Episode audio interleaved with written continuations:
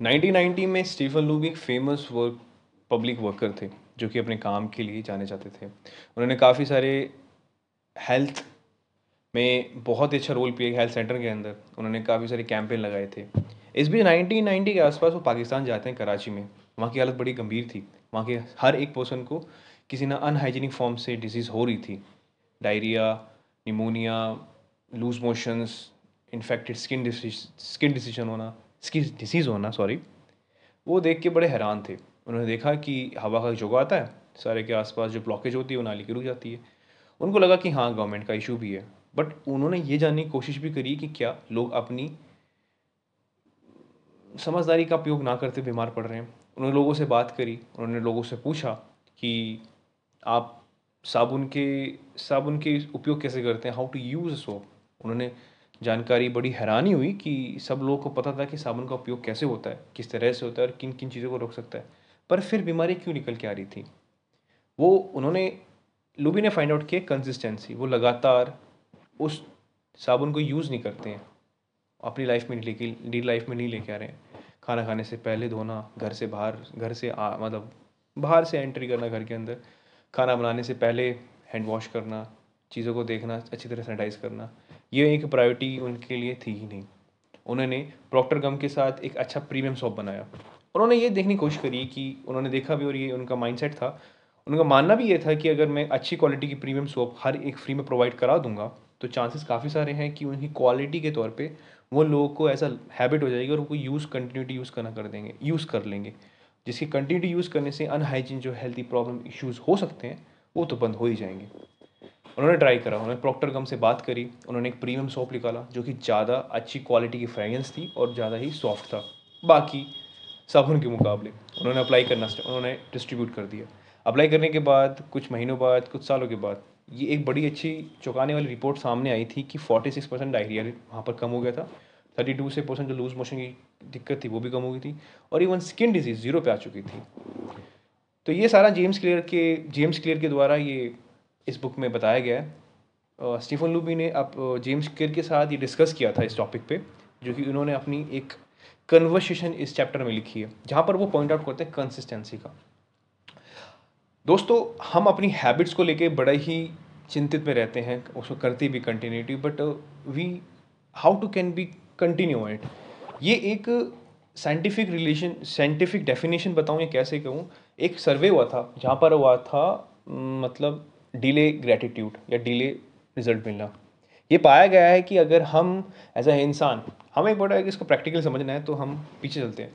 जब हम इंसान, जब हम जान सॉरी जब हम प्रेडेटर थे, जब हम हम खाने पे ज़िंदा रहते थे तो हमारे लिए खाना और सेक्स करना मतलब बच्चे पैदा करना, वो एक इंटेंस ग्रेटिट्यूड था इंटेंस एक्सपीरियंस था बॉडी का, जो हमें देख के बहुत अच्छा लगता था। वो हमारे लिए एक ज़रूरी चीज़ थी। कई सालों में, कई दशकों में वो चीज़ तो थोड़ी कम हुई है चेंज बिल्कुल नहीं है बट हम आउटर वे से बहुत चेंज हो गए हैं। मेंटली उस ब्रेन के कॉटेक्स में हम बिल्कुल चेंज नहीं करें। आज भी हमें जो चीज़ें तुरंत at end of the time हमें इंटेंस डिज़ायर कंप्लीट होने का फील कराती है, वो बाकी नहीं करा सकती। ये एक सर्वे पाया गया है कि सेट स्कोर हो या फिर मेंटली स्ट्रांगनेस या फिर जो सक्सेसफुल पर्सन है, वो इसलिए सक्सेसफुल हैं क्योंकि वो डिले कर सकते हैं अपनी ग्रैटिट्यूड को, जो उनको सक्सेस इंटेंस मिल रही है मतलब जो स्वाद मिल रहा है, जो उनको एक अचीवमेंट महसूस हो रही है, वो उसको डिले कर दें, तब भी वो अपनी मतलब वो अपनी लाइफ अच्छी बना लेते हैं। ये देखा गया।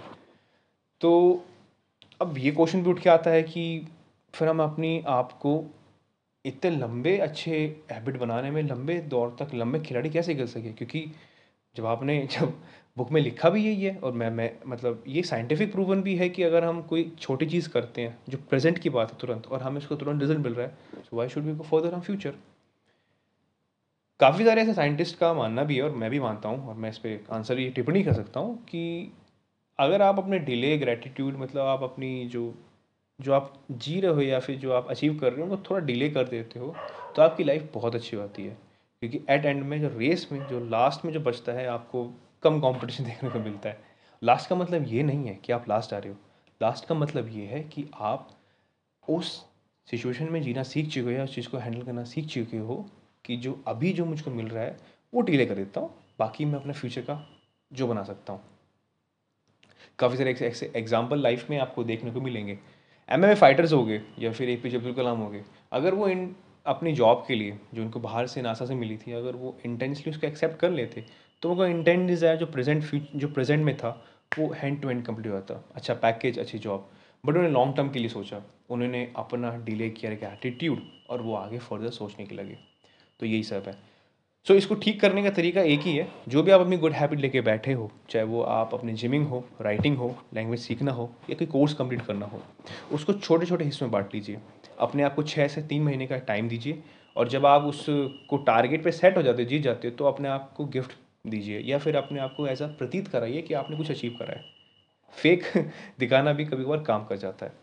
सो इस फिफ्टीन चैप्टर में जेम्स केयर ने बड़ी ही बखूबी से कंसिस्टेंसी का टॉपिक उठाया और I love the way he said it I hope आपको पॉडकास्ट अच्छा लगाओ अपने जीवन में इस पॉडकास्ट के कुछ नए आयाम को लेके मैं आया था। आई होप आप इसको एंजॉय करोगे। Thank you so much